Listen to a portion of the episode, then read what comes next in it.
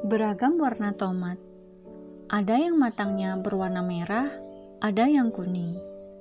Dari satu pangkal tanaman saja, tingkat kematangannya pasti berbeda. Ada yang masih hijau, ada yang sudah ranu memerah atau menguning. Sama seperti manusia, kematangan memahami dan berpikir juga berbeda. Ada yang sudah dewasa dan matang dalam berpikir dan bersikap, ada yang masih kekanak-kanakan. Semuanya berproses, dan itulah hidup. Kalau kamu menuntut orang lain sematang kamu, dan kamu berkomentar, "Ah, gitu aja nggak bisa. Ah, gitu aja nggak paham."